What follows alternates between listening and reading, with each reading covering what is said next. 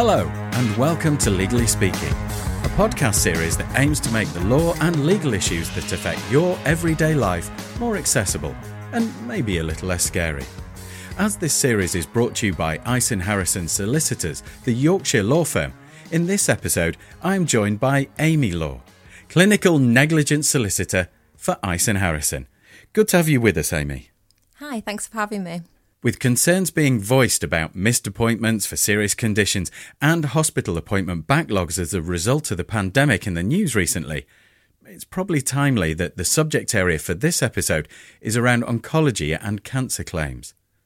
Ami, what would be classed as a cancer claim? And, and once you're sure that there's a case to be made, how long would I have to make a claim? Well, a cancer claim is a type of clinical negligence claim.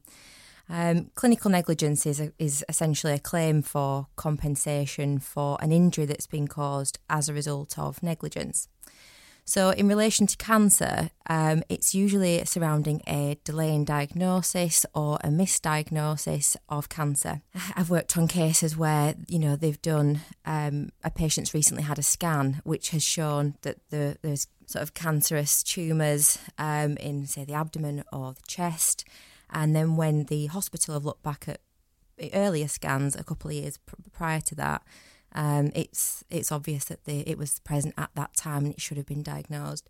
And really, it's about what difference that delay in diagnosis has made to you as a patient. So, in terms of pursuing a claim, uh, we do clinical negligence claim for all sorts of things, not just for oncology, but um, in just talking about this today there are certain legal tests that we need to meet as uh, to, to pursue a claim.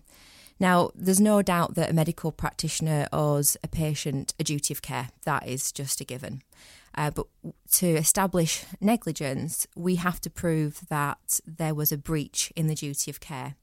So we're not looking for a golden standard of care. We're not, you know, not the best possible care out there, but there is a reasonable standard of care, and it's whether or not the care provided to you fell below that reasonable standard. Yeah, there's got to be some kind of minimum level you would That's expect it. for it, it exactly. to be, you know, basic. Well, that's the first test. I mean, if we can establish that there was a breach of duty, the next sort of hurdle to get over to win is to prove causation, which is what difference did that make? So I have had cases where there's been an 11 month delay in diagnosis of a, a tumour in the throat. And when we got independent expert evidence to see what difference that had made, it actually made no difference at all. Um, you know, it's, it's not always just because there's been it's been missed or you know there's been a delay, then doesn't necessarily mean that there is a claim. His treatment would have always been the same, and the outcome was would have always been the same.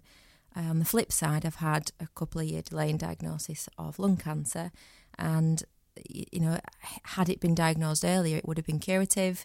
Uh, and by the time it was actually diagnosed, it was terminal prognosis, and it, it's the unthinkable. So, the second part of the question there is three years to pursue a claim. So, that's three years from the date of negligence or your date of knowledge of negligence. So, you know, if the negligence happened two years, but you've only found out about it now, you can't be expected to bring a claim then.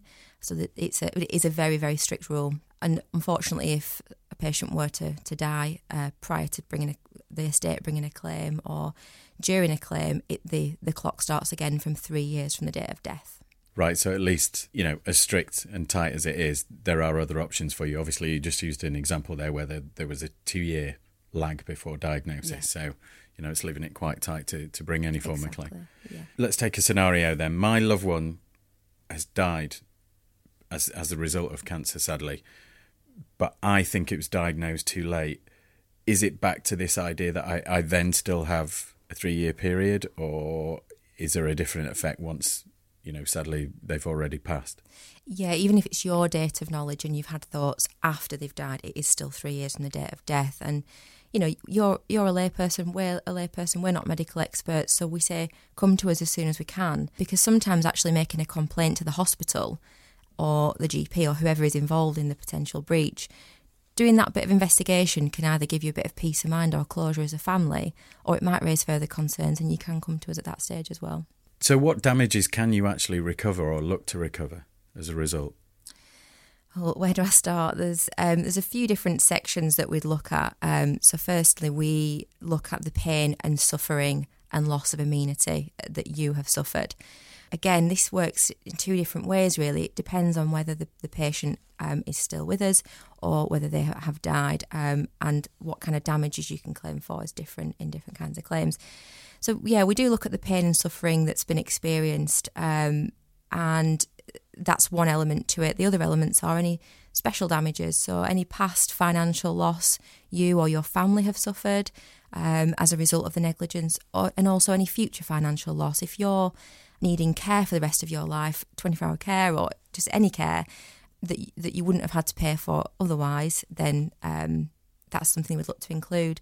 If someone's lost a loved one, the estate can look to claim for sort of loss of services. So, as, as an example, we had a family who'd lost the father, and there were four children and grown up children, but he did all the DIY, everything with the cars. You know, he did absolutely everything for for the kids, and um, they were the person that he turned to. And it's that kind of thing we can look to claim for um, loss of financial dependency for a wife that's lost a loved one that maybe relies on the pension.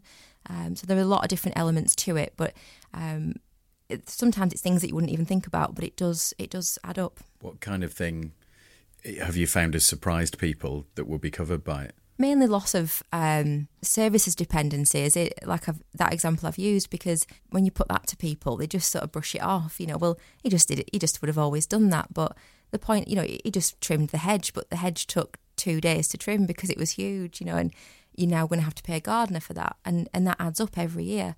And things they would do around the house, you know, things like that. It's it's stuff that you wouldn't think about um, that makes a big difference. Yeah, as you say, if you replace the fact that they were a parent with people that would come and supply those those kind of services, mm. it's yeah, it's a very different perspective. So that's it. You can also claim for um, a statutory bereavement award, which is a, a set amount. Um, that a wife, a, a, sorry, a surviving spouse would be entitled to, you know, for, for the loss of that loved one as well. So, Ami, thank you. That that very much covers off um, kind of reparation as as the result of a bereavement. Palliative care, though, if uh, you know my loved one or, or I've received uh, care from my local hospice, is there any way that their costs can be recovered as part of a claim? Kind of give something back to them. Yeah, absolutely. We have had this happen um, on a couple of cases where as you say, you know, a loved one has spent their final weeks, months in a hospice, um, and they want the family want to give something back.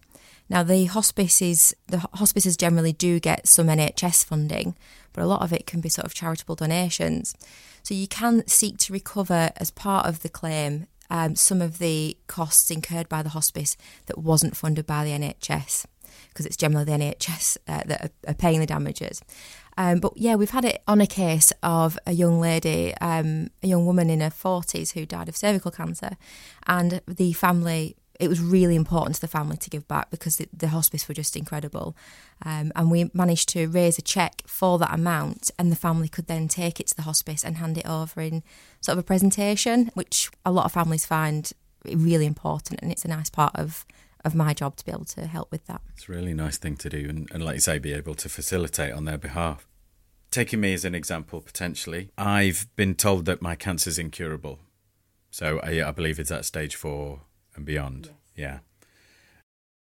What can I claim for to look after my family once I've gone? Because that's really going to be my my key concern here. Uh, we have this a lot where you know people are sort of stage four, end of life, um, and they use what energy they have to be contacting us because they want to look after their family, and that's the crucial point. Um, the unfortunately, it does happen where clients die in the process of a claim, but then the family or the estate can continue with that. Again, it's the same damages they can look to recover any loss of uh, financial dependency, services dependency. Um, but we try to. I have a client at the moment who just doesn't have the energy to be involved in the claim, but wants it to wants to crack on with it. Yeah, so we we are happy to deal with the family as well if um, you know, to take instructions if, if that's what the, the client wants.